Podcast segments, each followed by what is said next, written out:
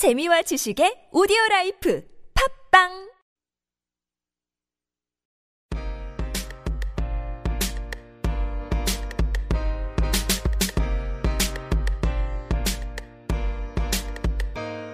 우리 함께 걸어가요. 아름다운 길거리. 귀 기울여봐요 우리들의 목소리.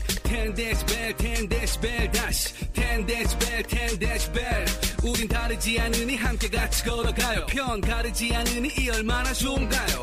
10데시벨 10데시벨 다시. 10데시벨 10데시벨 10데시벨.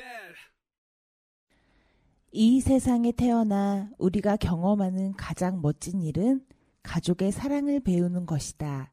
라는 조지 맥도날드의 말이 있습니다. 안녕하세요. 텐데시벨 청취자 여러분. 2019년도 벌써 절반이 훨씬 지난 9월에 여러분을 찾아뵙게 되었습니다.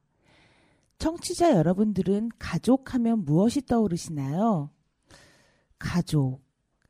애틋하고 가슴 뭉클한 생각이 들면서도 슬프고 힘들었던 기억이 떠오르는 분들도 계실 겁니다. 가족이 나를 보호해주는 테두리가 되는 경우도 있지만 가슴 아프고 혼자라고 생각하시는 분들도 계실 것이라고 생각합니다. 오늘은 곧 다가올 명절, 추석으로 한자리에 모일 가족에 대한 이야기를 하려고 합니다. 텐데시벨 단원들은 가족에게 어떤 마음의 편지를 쓸까요? 어떤 이는 감사하는 마음을, 또 어떤 이는 서글픈 마음을 표현할 수도 있겠죠? 궁금하시다면 끝까지 함께 해주세요. 그럼 노래 한 곡 듣고 시작할까요? 이승환이 부릅니다. 가족.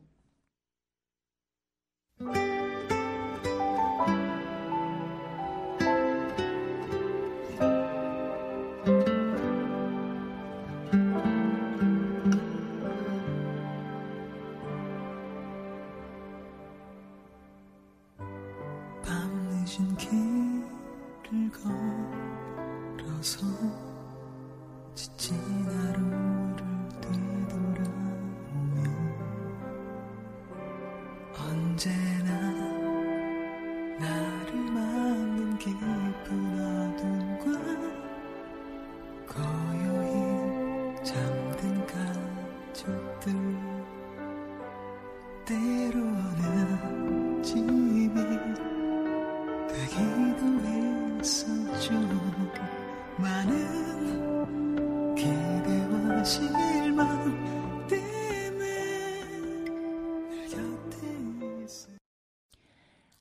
안녕하세요. 텐데시벨 기획단 2기 이성욱입니다. 오늘은 가족에게 쓰는 마음의 편지라는 주제로 이야기를 해볼 텐데요. 전 저희 어머니께 편지를 쓰고 싶습니다. 2008년 12월. 제가 처음으로 병원에 입원을 했을 때인데요. 그때 어머니에 대한 이야기를 언니를 통해 10년 뒤에나 전해 듣게 되었습니다. 제가 폐쇄병동에 입원하고 어머니는 병원을 떠나지 못한 채한 시간이나 계속 울면서 저를 걱정했다는 사실을요. 이 이야기를 듣고 가슴이 쿵 내려앉으며 내가 부모님께 정말 불효를 했구나 하는 생각이 들더라고요. 정말 어머니 가슴에 대못을 박은 기분이었습니다. 그리고 너무 죄송스럽게도 그때나 지금에나 어머니의 가장 큰 걱정은 저일 것입니다. 저 또한 아프지 않고 당당한 커리어 우먼이 되어서 어머니와 같이 쇼핑도 하고 맛있는 것도 먹고 싶은데 어머니가 건강할 때 걸을 수 있을 때 여행을 많이 다니고 싶은데 마음은 간절한데 그렇게 되지 못한 저의 상황에 너무나도 속상한 마음을 감출 수가 없습니다. 그래서 어머니께 제 마음 깊숙이 박혀 있던 마음을 표현하고자 합니다. 엄마, 엄마의 막내딸 성욱이에요. 어릴 때 제가 보았던 엄마는 불가능도 가능케 하는 슈퍼우먼이었는데 잠드신 지금의 모습을 보면 엄마도 할머니의 딸이었지 하는 생각이 들어요. 연세가 드시면서 한쪽 귀가 잘 안 들리고 쉽게 피로해지셔서 금방 지치는 모습도 엄마가 약해져 가는 모습을 보면 내가 엄마를 보호해 드려야 하는데 왜 난 아픈 걸까 하는 생각도 많이 했어요. 남들에게 피해 주지 않고 역경이 있으면 지혜롭게 헤쳐나가셨던 엄마의 모습을 배우고 싶은데 전 엄마처럼 마음이 바다 같지 않은가 봐요. 못난 딸인데 아낌없이 사랑을 주시는 어머니께 제가 할 수 있는 일은 무엇이 있을까요? 엄마, 엄마는 저에게 세상에서 가장 든든한 내 편이에요. 고민이 있을 때, 누군가에게 상처받았을 때, 조언을 얻고 싶을 때, 걱정이 될 때, 항상 저의 이야기를 들어주셔서 감사해요. 그리고 어머니가 하시는 말씀이 인생의 진리라는 것도 깨닫습니다. 엄마가 만든 가족이라는 울타리 안에서 부족해도 큰 고생 없이 자라게 해주셔서 정말 고맙습니다. 그리고 다음 생이 있다면 그때에는 부디 저의 딸로 태어나 주세요. 사랑을 잔뜩 주고 공주님처럼 곱게 키워서 좋은 사람과 결혼시킬 거예요. 엄마, 건강하고 오래오래 제 곁에 있어 주세요. 엄마의 바램이 자식들의 행복이라면 저 또한 행복한 삶을 사는 사람이 될게요. 아프지 마시고 딱 100살까지만 살기. 저랑 약속해요. 엄마 없는 삶은 상상이 안 되니까요. 사랑해요, 엄마. 어머니께 맘속에 있는 이야기를 하니까 후련하기도 하고 앞으로는 더 많이 표현해야겠다는 생각이 드네요.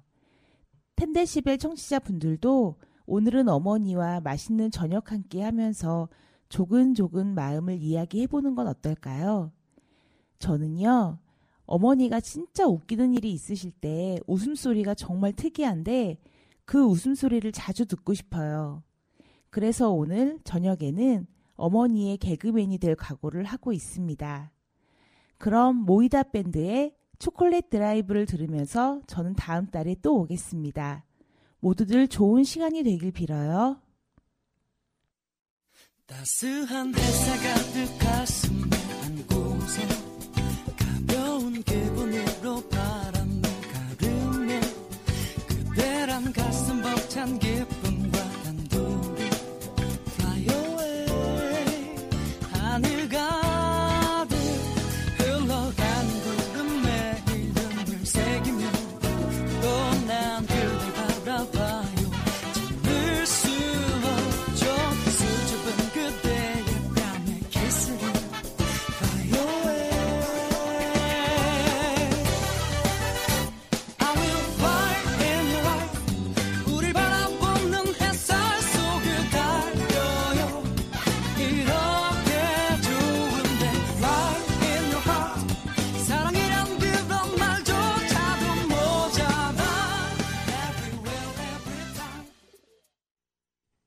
안녕하세요. 오랜만에 인사드리는 텐데심의 기획단 5기 이준입니다. 저는 어렸을 때 천방지축인 저를 지금까지 보살펴 주신 부모님께 기회에 감사 인사드리고 싶습니다. 이렇게 편지를 쓰는 건 저에게 있어서 많이 쑥스러운 일인데요. 부모님께는 항상 잘해드리고 싶은 마음이지만 저는 부모님들께 상처만 주었던 것 같습니다. 지금도 저 때문에 걱정이 많으신데 그 걱정을 덜어드리고 싶지만 그게 잘 되지 않은 것 같습니다. 그렇다고 포기할 수도 없고 우선 올바르게 살아가는 삶의 방향을 잡고 지금보다 더 크게 성장하기 위해서는 큰 꿈을 가져야겠다고 생각합니다.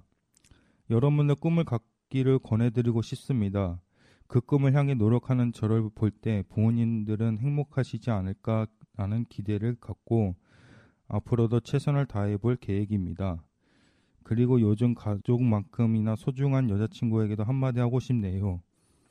혜린아 너무 고마워. 너로 인해서 많은 것을 깨달았고 모든 것이 변화하기 시작했어. 지금은 부끄러움 나지만 앞으로 최선을 다할게. 사랑해. 제가 들리고 싶은 곡은 윤도현의 나비입니다. 내 모습이 보이지 않아 앞길도 보이지 않아 나는 아주 작은 쌀이 터져 허물 벗어. 한 번 두 번 다시. 나 작은 번데기. 추운 겨울이 다가와. 힘겨울지도 몰라. 봄바람이 불어오면 이젠 나의 꿈을 찾아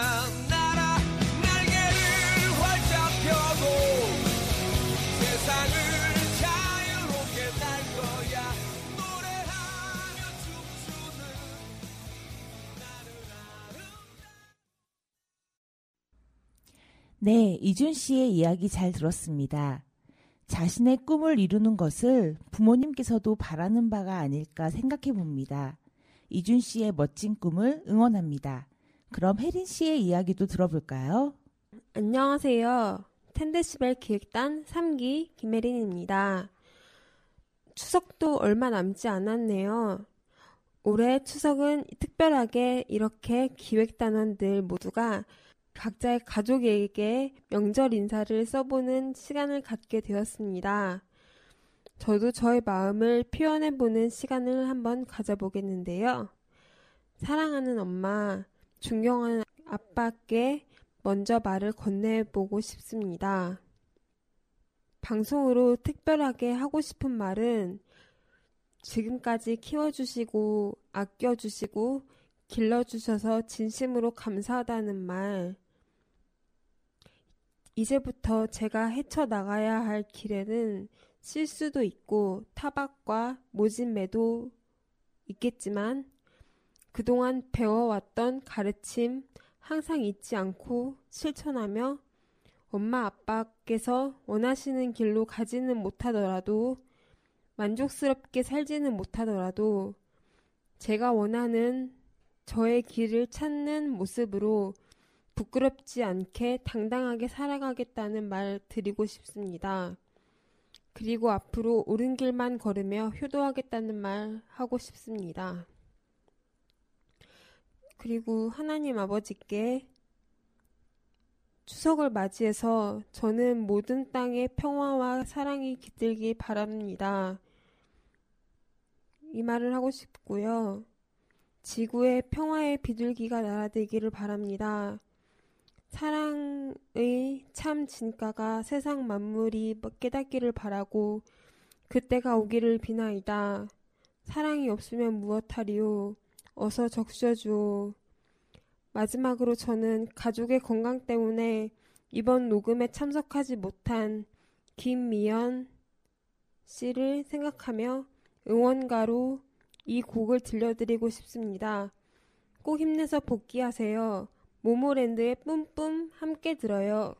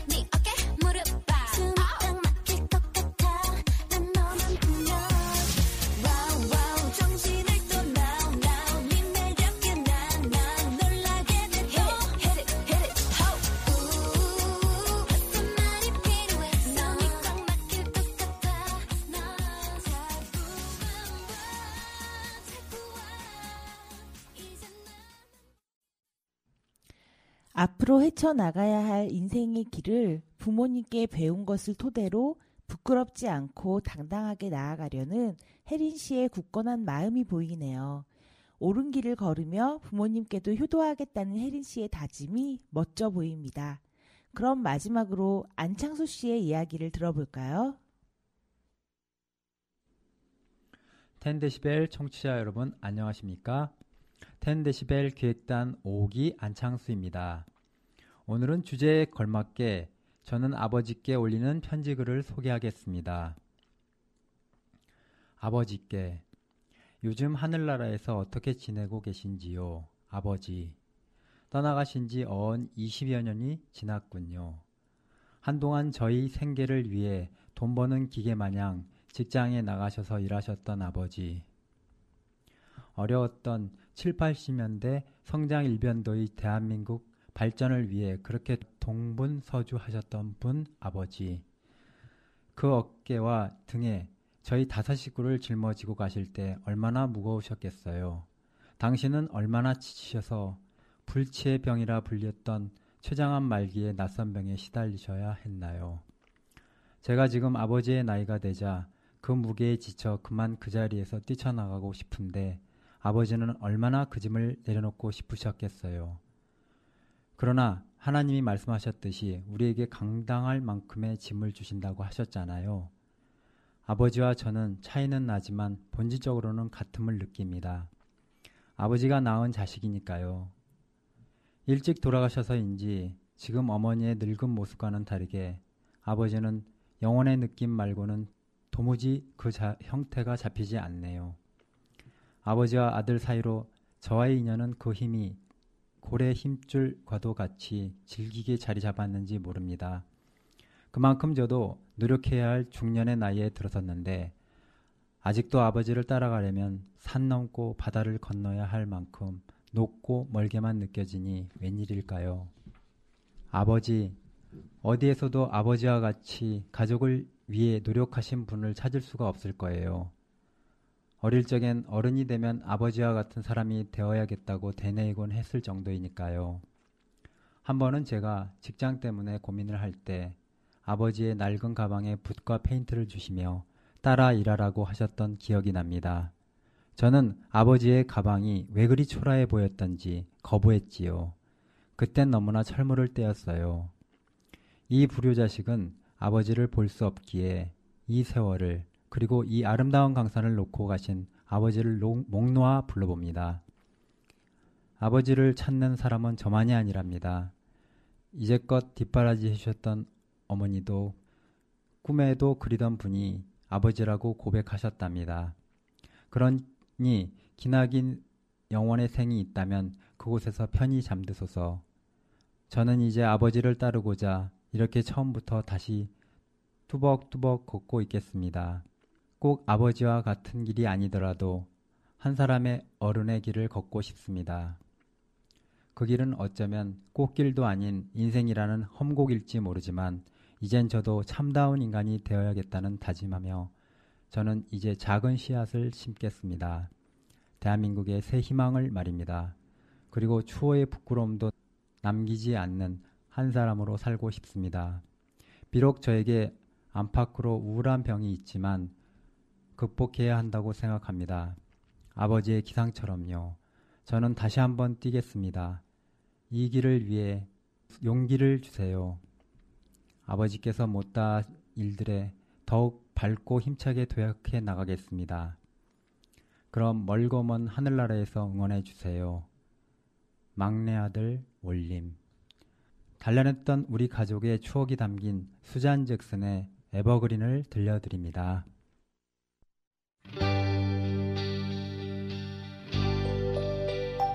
Sometimes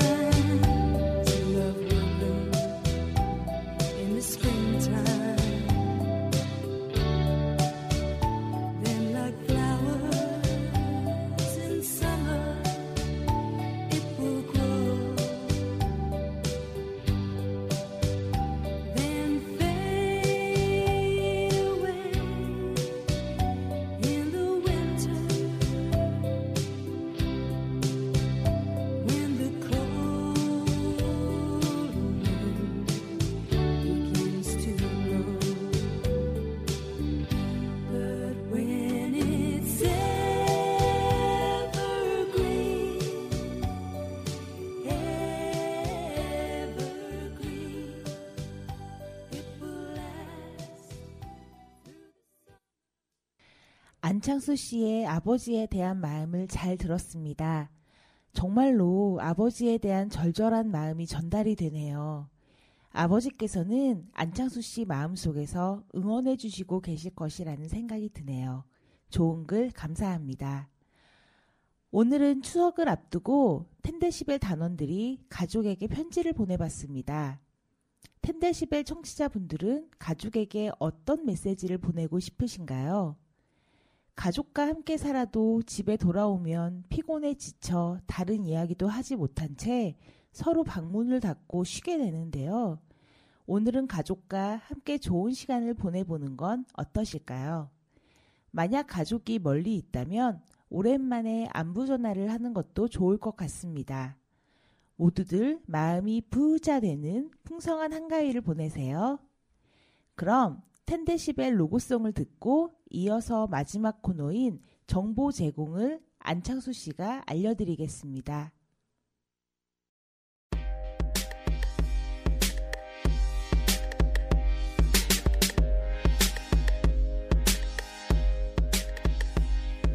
소중한 너와 내가 같이 단 이야기. 넘어져도 일어나는 우린 지점 팔기. 더 이상은 숨지 않는 열정과 용기. 함께하는 인권방송 10데시벨. 함께하는 인권방송 10데시벨.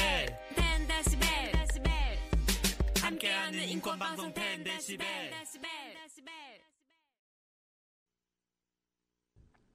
오늘은 정신재활시설에 대해 알려드리려고 합니다. 정신재활시설은 생활시설, 재활훈련시설, 중독자 재활시설, 생산품 판매시설 외 종합시설로 분류되어 있고 전국에 348개의 정신재활시설이 운영되고 있습니다. 정신재활시설 중에서도 재활훈련시설에 대해 좀 더 자세히 알려드리려고 합니다. 재활훈련시설은 주간재활시설, 공동생활가정, 직업재활시설, 지역사회 전환시설, 아동 청소년 정신건강지원시설 다섯 가지로 구분되어져 있는데요. 첫 번째, 주간재활시설은 정신질환자에게 작업, 기술 지도, 직업 훈련, 사회 적응 훈련, 취업 지원 등 사회 복귀 촉진을 위한 서비스를 제공하는 시설입니다. 두 번째, 공동생활 가정은 훈련형, 거주형, 독립주거형으로 구분되며 공동으로 생활하면서 독립생활을 위한 자립 역량을 지원하는 시설입니다.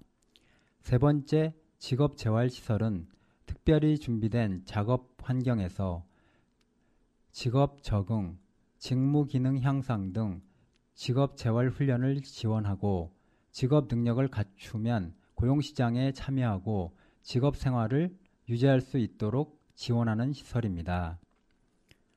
네 번째, 지역사회 전환시설은 일시 보호 서비스 또는 단기 보호 서비스를 제공하고 퇴원에 앞서 정신질환자의 안정적인 사회 재활 및 회복을 위한 기능 수행을 하기 위해 주거 제공, 훈련, 생활 훈련, 사회 적응 훈련 등의 서비스를 제공하는 시설입니다.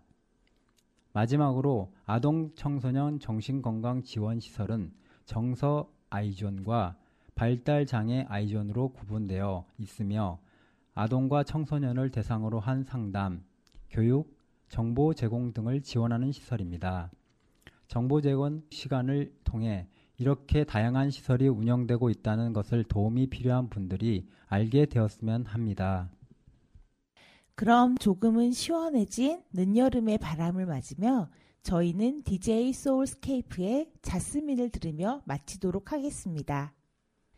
지금까지 혜린, 준, 창수, 성욱이었습니다. 다음에 또 만나요. 제발. 제발.